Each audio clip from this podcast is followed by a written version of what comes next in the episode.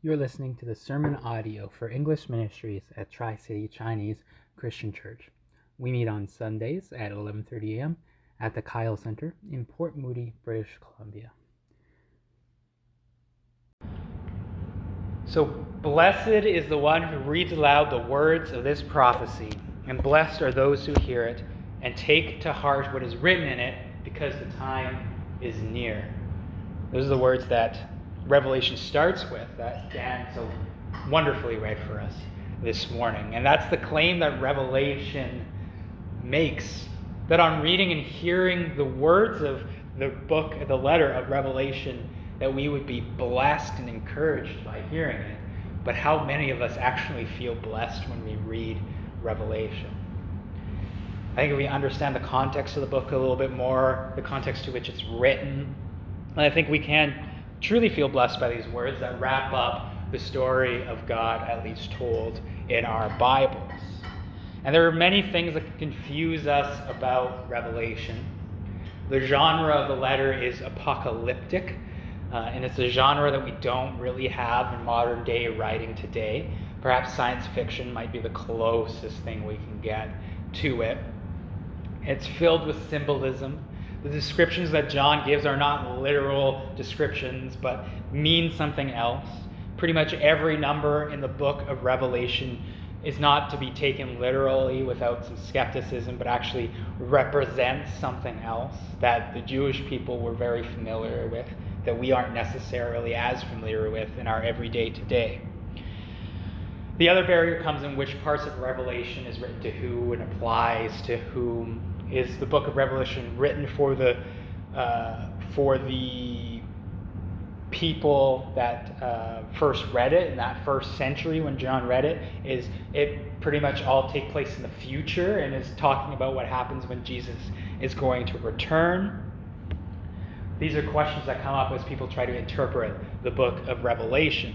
But the context that we have to keep in mind is that John, who's writing the book of Revelation, is writing to a particular people he knows about, and he knows the situation that they find themselves in, and he is writing to them. So Revelation is written in 96 AD, and Domitian is the emperor of Rome. And he actively sought to have everyone in the empire be required to worship him as a god. And so there are temples uh, built all around the empire uh, for emperor worship. Previous emperors were set up to be worshipped as gods as well, but they just kind of let it happen. They didn't uh, enforce it politically at all. They just like, okay, you want to build a temple my honor, fine, do it. Worship to it, whatever, I don't care. Domitian was the first one to be like, no, this is mandated. Everyone must come and worship me at these temples. And this was not a problem for most people Empire because they were polytheistic. They believed many gods. So, what's adding one more god to the mix in Caesar anyway? But Christians who were monotheistic could not worship Caesar and Jesus at the same time. So, they refused to do this worshiping of Caesar, and so they were greatly persecuted. It's during his reign that it was the most intense persecution the church faced up until that point.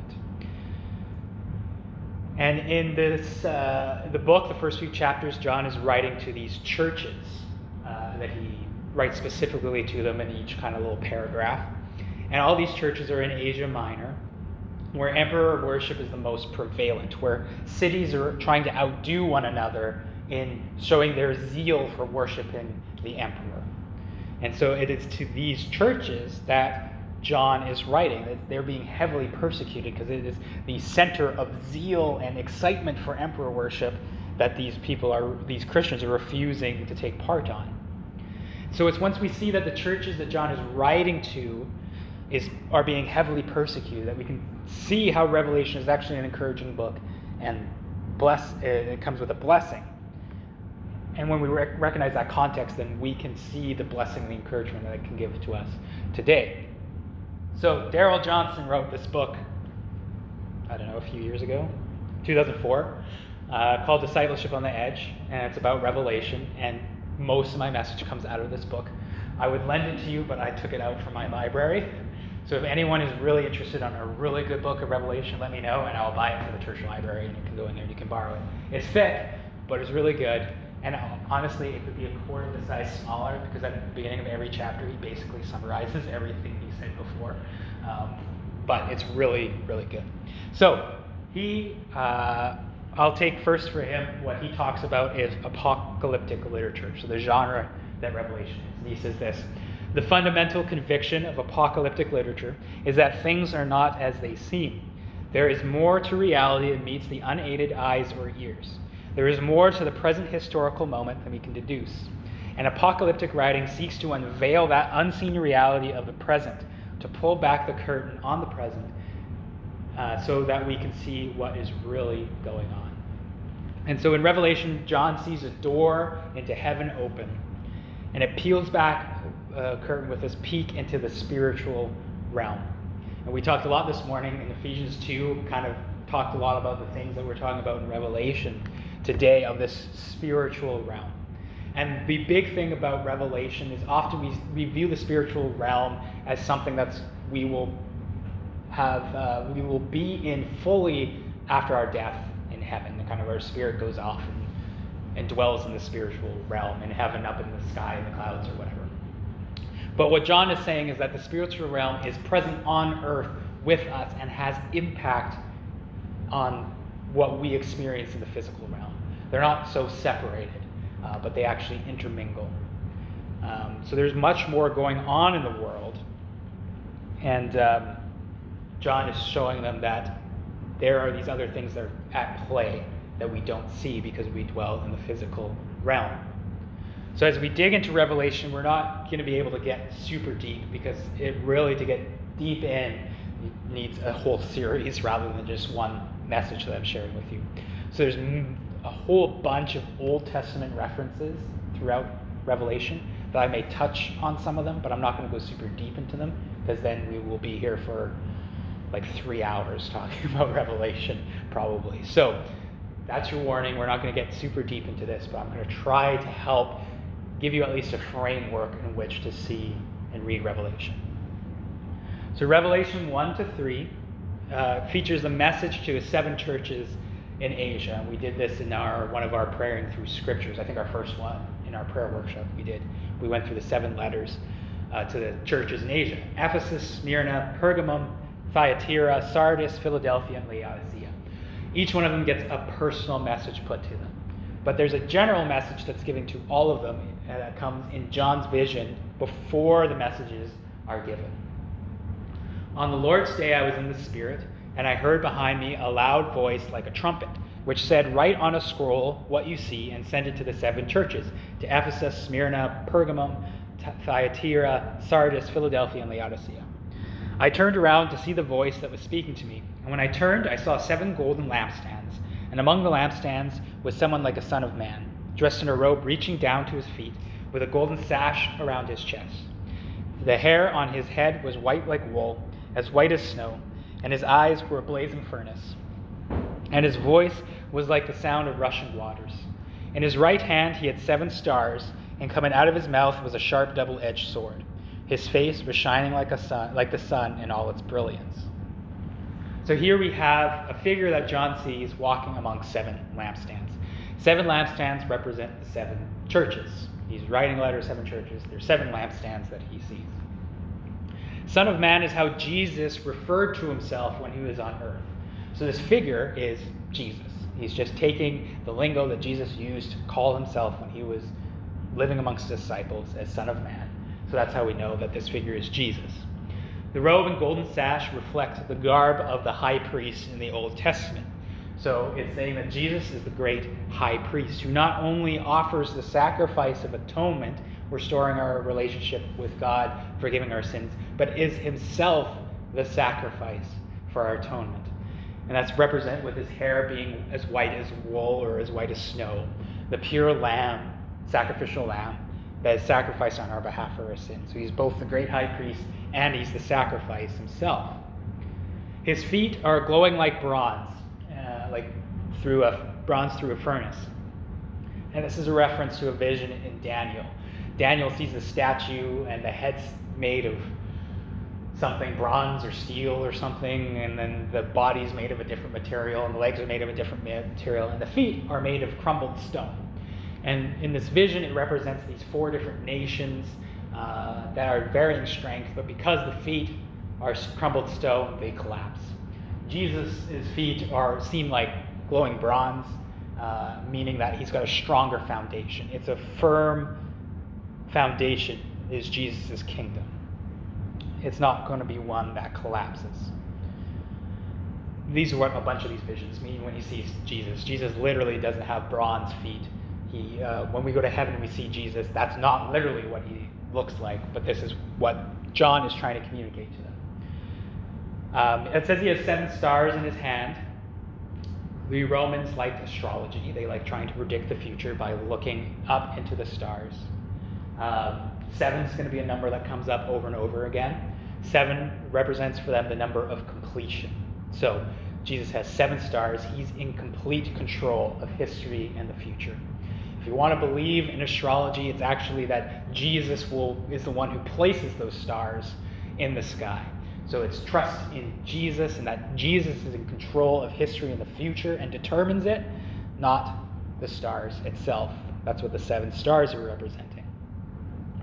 But the big message that John is giving to these churches is that Jesus is walking amongst these seven lampstands the one who gave his life for the people, the one who is acting as high priest on their behalf, whose kingdom is everlasting, and who determines the course of history, isn't just off in some distant realm, uh, watching us from a distance, but is actually walking amongst the churches. He is there in the midst of them. And that's the encouragement that they need. They're facing persecution and suffering because of their faith in Jesus. But know that Jesus is not some distant way of place away from you, but is with you and amongst you and suffering with you and is there to encourage you because he reigns in power with you.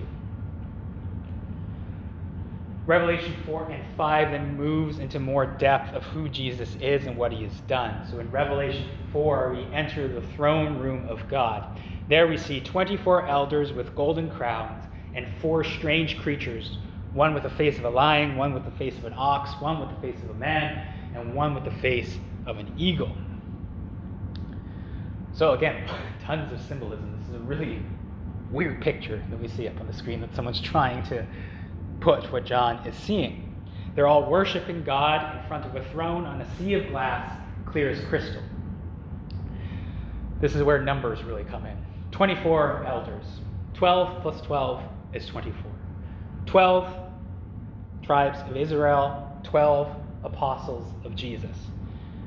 So we have the entire people of God. 12 tribes of Israel representing God's people in the Old Testament, 12 apostles representing God's people now in the New Testament. So it's the entirety of God's people worshiping God, is the image that he's putting across here. We have four of these strange creatures. Four is a number that represents creation. They believe the earth was flat, and so there's four corners of the earth. There's four winds north, east, west, south. Uh, so four, uh, I think they also believe the earth sat on pillars, and there's four pillars that the earth sat on as well. So four represents creation. Uh, you have the lion, which is considered the greatest of the wild animals. You have the ox, which is considered the greatest of the livestock. You have man, which is the image of God who's put in charge of being the steward over creation, as we saw way back in the creation account. You have the eagle, which is considered the greatest of the flying animals. I don't know why fish aren't represented, but they're not represented in the four elders.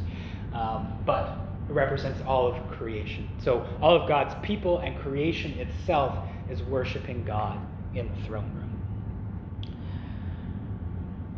Uh, John also then sees, oh, there's also this, um, uh, they're standing on a sea of glass um, as well. What were the exact words that I said?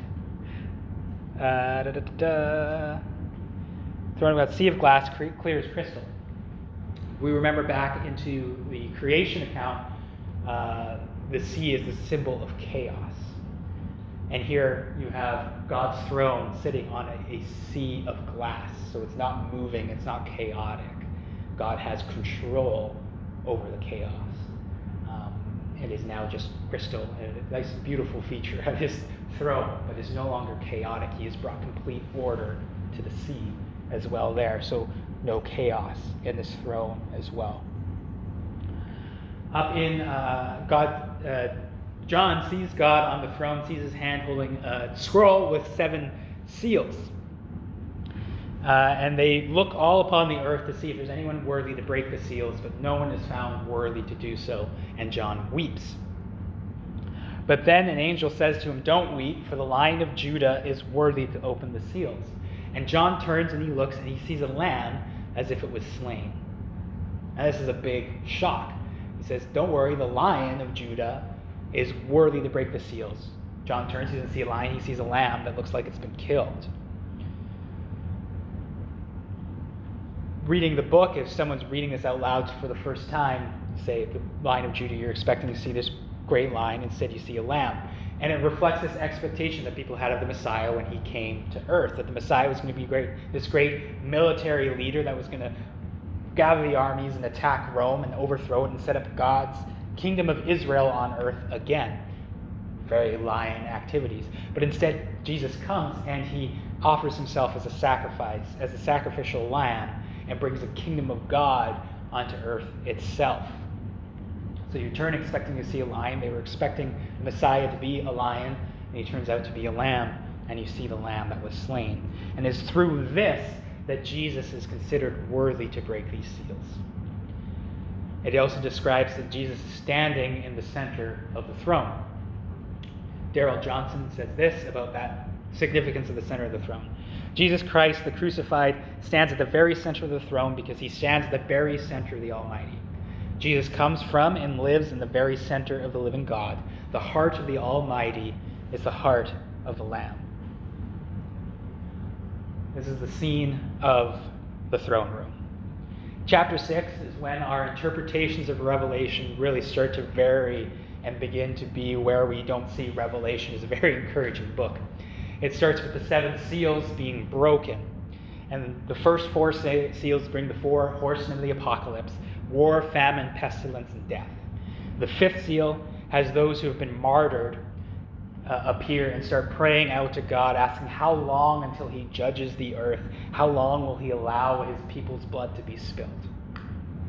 The sixth feature features sixth seal features a great earthquake on earth, and the cosmos start falling down to the earth. There's then a pause between the sixth and the seventh seal. The kings of the earth and everyone on the earth starts asking who can withstand the wrath of God.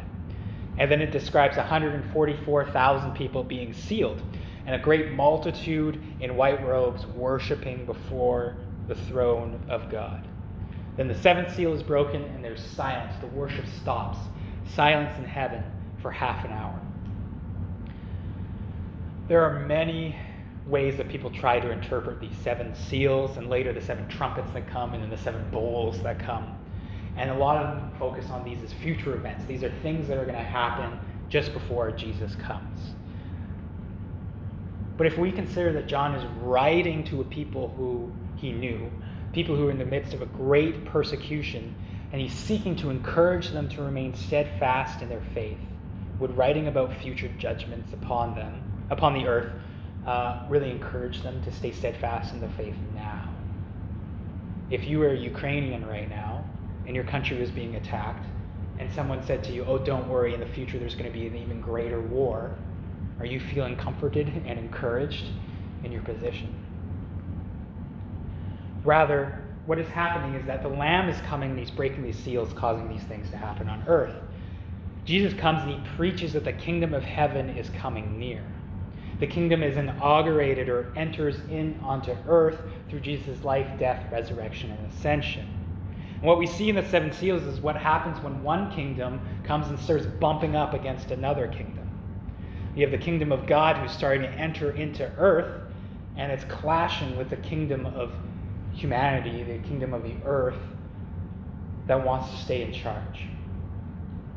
Just before the seven trumpets come, we see uh, an angel take a censer, which is one of these smoking things that you see in Catholicism and I think Anglicanism as well, uh, that's filled with incense. And it, it, uh, this censer is filled with incense, and it takes the prayers of God's people and puts it in it, throws it to earth, which causes this great earthquake. And again, we're going to go to Darrell Johnson for uh, his description of this. History is moved by many forces, but one of the greatest forces is prayer. It's just that in praying for Jesus Christ, the reigning Lamb, to fully establish his kingdom on earth, things start happening. The kingdom begins to break in, changing things, upsetting the status quo, unmasking idols, flushing out evil, and meeting resistance. And the followers of the Lamb get caught in the crunch. War, famine, pestilence, death happen when these when two kingdoms collide. I mean, we're seeing it in Ukraine and Russia right now. War, famine often comes from war. Pestilence, death. In the sixth seal, you see the cosmos collapsing. God is saying to humanity, the kingdom of the earth, you want to be God's? Okay, then you try to hold the cosmos and keep the earth sustained without my presence. And that's what happens. Cosmos start collapsing because we can't do that as humans because we're not God. He gives humanity what they want. So all these things are happening as two kingdoms start colliding together. So before the seventh seal comes, the king, the kings and people on earth who don't follow God ask the question, who can stand before the wrath and judgment of God? And the answer to that question comes in 144,000 being sealed. Time for math once again. Yay, math. 12 again. 12 people, tribes of Israel. Times 12 is 144 people of God. Then you times it by 10. 10 is their way of saying a lot. So it's not a literal 144,000. It's the entirety of the people of God. So times by 10, that means there's a lot of them. Times it by 10 again, there's a lot, a lot of them. Times it by 10 again, there's a great multitude that you cannot number that constitute the people of God, which kind of reflects in our minds the promise to Abraham. I will make into a great nation whose descendants can't be counted. They will be as numerous as the stars in the sky, numerous as the grains of sand on the seashore. That's what we're seeing. They can't number the multitude of people who have been sealed. Uh, and the seal is the Holy Spirit that comes upon the people of God. And it says the seal is on the forehead. Uh, it's not a literal visible seal uh, like a tattoo on your forehead that says Jesus Christ on it. Rather, it means that the presence of the Spirit in our lives should be obvious, as if it was written on our foreheads to the people around us. It represents our character, our actions, and our minds, our hearts reflect Jesus' character, action, mind, and heart. We are sealed with the Holy Spirit that transforms us into being more like Christ. And that is what allows us to be able to stand before this wrath, this judgment that's coming upon the earth. It's that Christ, uh, as we stand before the judgment, because we have the seal upon us, Christ stands in our place and we are declared righteous because of what he has done. The seven seals are showing that the persecution that the Christians are facing during this time, and many Christians face around the earth today, is the result of God's kingdom coming to earth. And they're getting caught into the crunch of it. And though they may be killed, in the end they will stand before God's judgment and be declared righteous and enter into eternal life because of the Spirit in their lives. Who can stand before God's judgment? It's the people who are filled with the Holy Spirit. The seventh seal brings silence in heaven for half an hour, preparing the way for the seven trumpets. And the trumpets act similar to the seven seals. Uh, through the trumpets, we see a third of the world burned up, a third of the sea turned into blood, a third of the springs and rivers turned bitter, a third of the sun and a third of the stars darkened.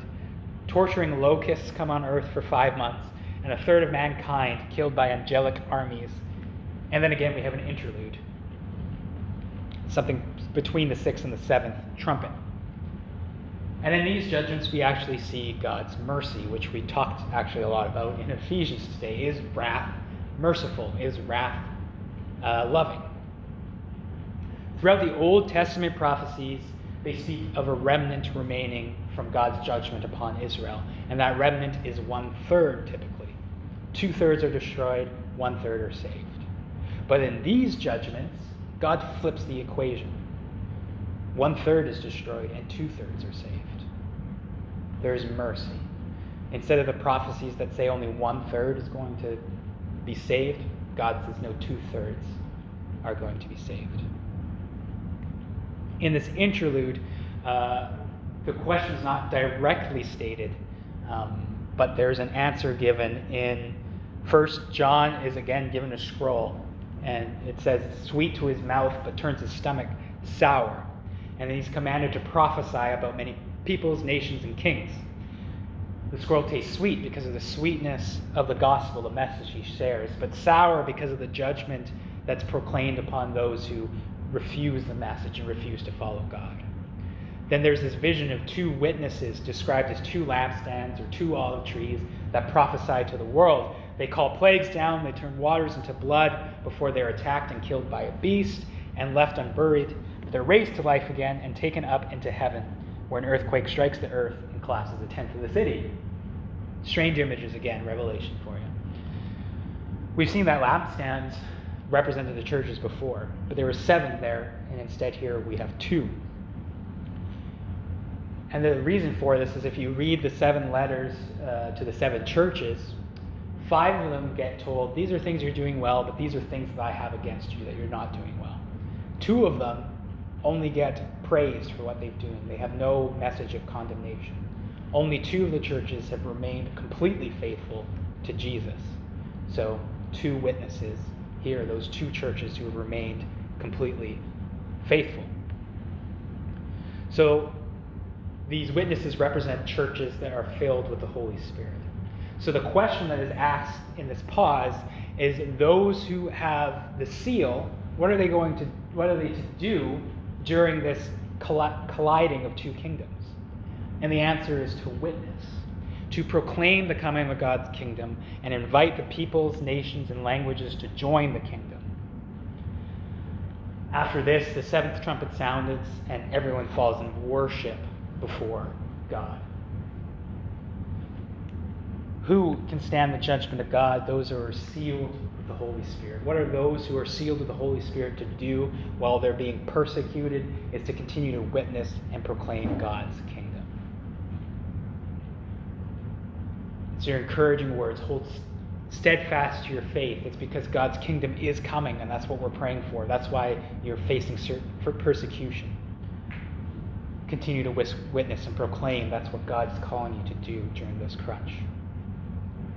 Moving into Revelation 12, it then shows why the followers of Jesus are persecuted and suffer when these two kingdoms start colliding.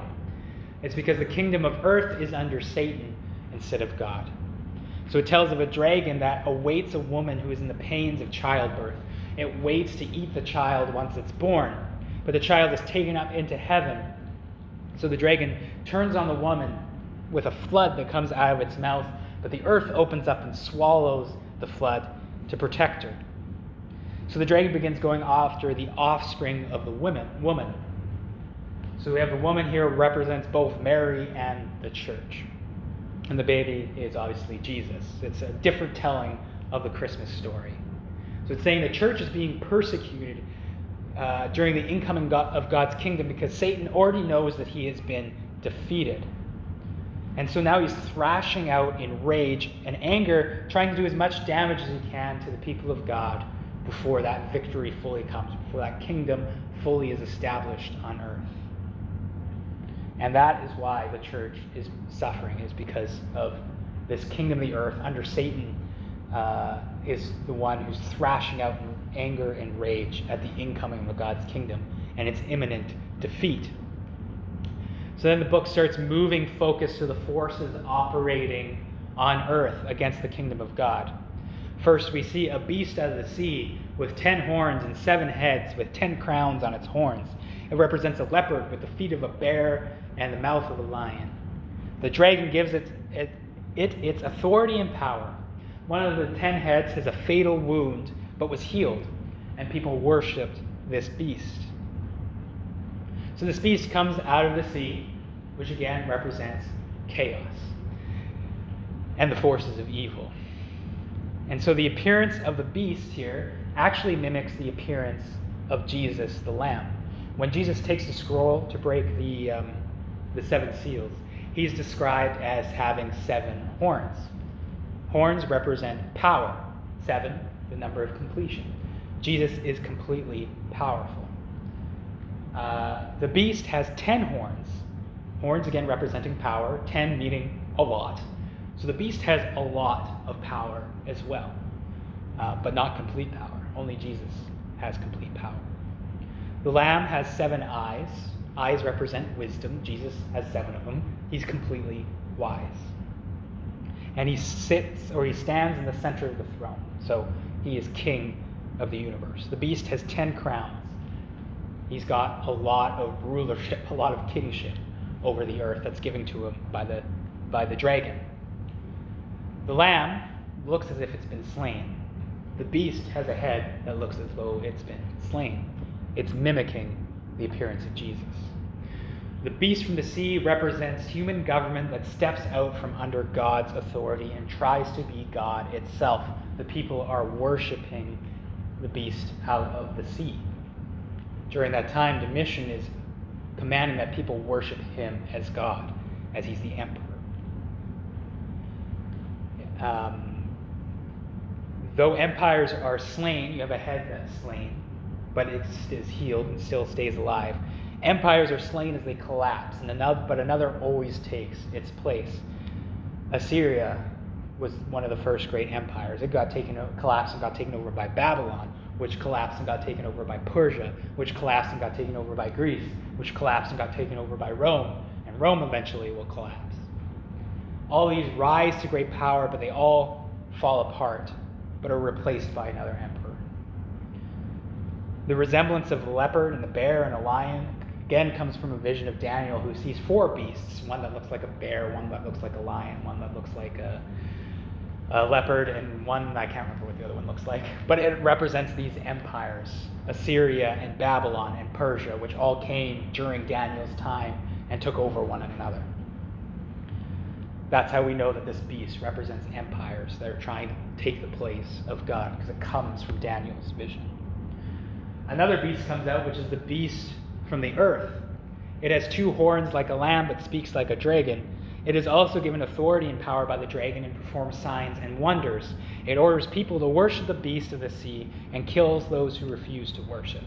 People who could not, could not buy or sell without the mark of the beast on them, 666. That great verse that meant barcodes when barcodes first came out, that meant any injection of vaccine that you get in is this mark of the beast. These microchips that they're working on that's getting injected under your skin is the mark of the beast. At least that's how we like to interpret it.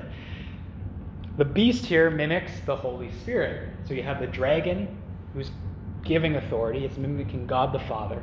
You have the beast of the sea, which mimics Jesus, and now you have um, the beast of the earth that mimics the, the Holy Spirit. It's the unholy Trinity, you can call it. Uh, it is. Um, performing signs and wonders, like the Holy Spirit performs miracles through the believers. This one performs signs and wonders.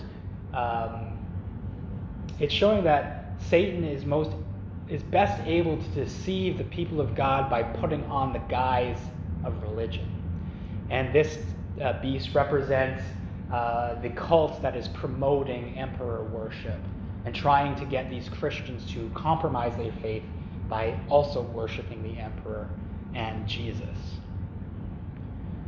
Um, it has two horns, so it's again reflecting the two two churches, the two witnesses uh, previously that uh, are telling about the kingdom. So this is the false prophets that are telling the worship the emperor, uh, and it does these signs and wonders. What was one of the things that would happen is they would have the statue to the emperor in these temples, and they would have priests behind a curtain that would puppet it and make its arms move, and people would think the statue was moving on its own. It was this great miracle, but it's the high priest puppeting the, the things. So that's one of those signs and wonders that they would be doing. It talks about the mark of the beast being 666. It's mimicking the seal of the Holy Spirit that the people have on them. Uh, and again, we got to look at the number. Six is one less than seven. So it is a number of incompleteness. Seven is complete, six is incomplete.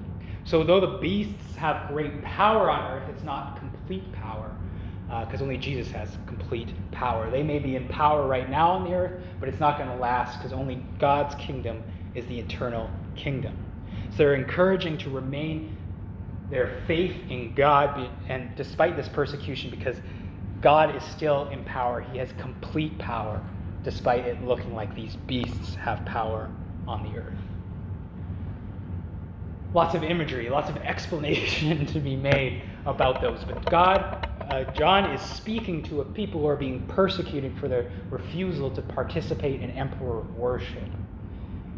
And so, all this, John is saying, this is what's happening in the spiritual realm. God is in complete control still. Remain faithful. God's kingdom is pressing in, and the kingdom of earth, the kingdom of Satan, is lashing out on you as it's trying to fight against pushing, being pushed out by God's kingdom. But God's kingdom is coming and finding its roots here on earth. So stay faithful because you're going to be given that eternal life if you remain faithful. We're not going to go through seven bowls. We're going to move forward through Revelation, where eventually does move into this future uh, look, where the beasts and the dragon are thrown into the lake of fire. These powers which overwhelm and kill the people of God now will not last, for God has already achieved victory. God's kingdom will be will will fully replace the kingdom of, the earth and replace the evil, and it will be cast away into the lake of fire, being utterly destroyed. And the moment of God's kingdom coming fully eh, on earth is described beautifully in Revelation 21 1 to 4. Then I saw a new heaven and a new earth, for the first heaven and the first earth had passed away, and there was no longer any sea. And so the holy city, the New Jerusalem, coming down out of heaven from God, prepared as a bride beautifully dressed for her, for her husband. And I heard a loud voice from the throne saying, Look, God's dwelling place is now among the people, and he will dwell with them and be their God. He will wipe every tear from their eyes. There will be no more death, or mourning, or crying, or pain, for the old order of things has passed away. It then goes on to describe this new Jerusalem that comes out of heaven. It has 12 gates with the 12 tribes of Israel written on them. They always remain open, for there's no need to close them against evil and danger that come across because it's completely, the earth is now completely safe. Evil has been dealt with. There's no worry of danger anymore.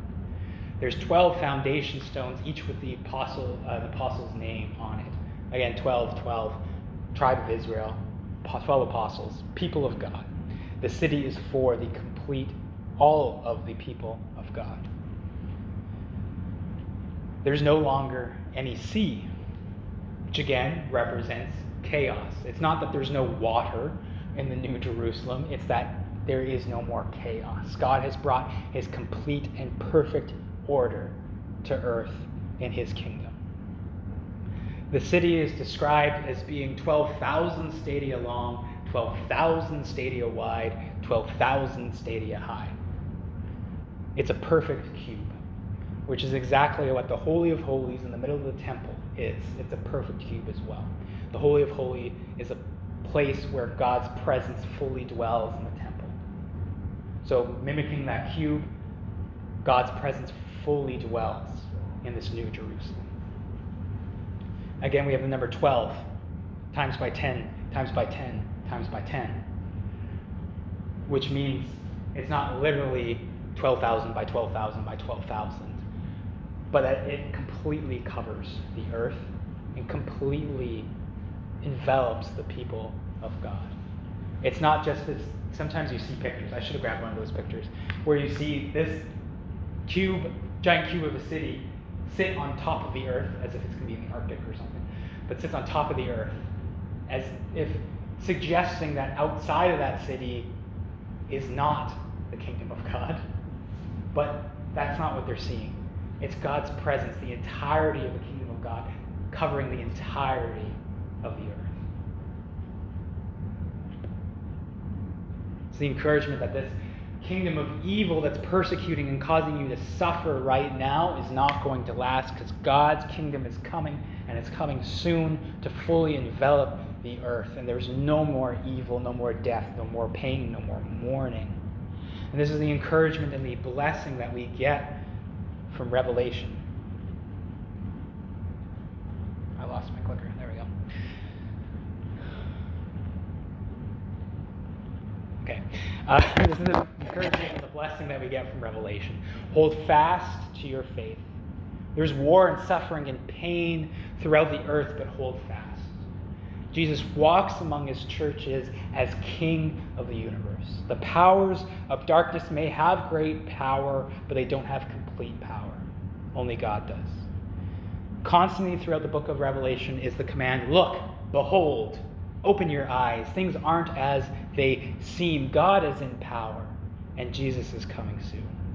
The pain and suffering are signs that the kingdom of God is pressing in on this earth, and Satan is doing all he can to hold back that kingdom. But those who have the seal of God, the Holy Spirit, can withstand the wrath. Those with the seal witness to the world that God's kingdom is coming as we pray together, Come, Lord Jesus.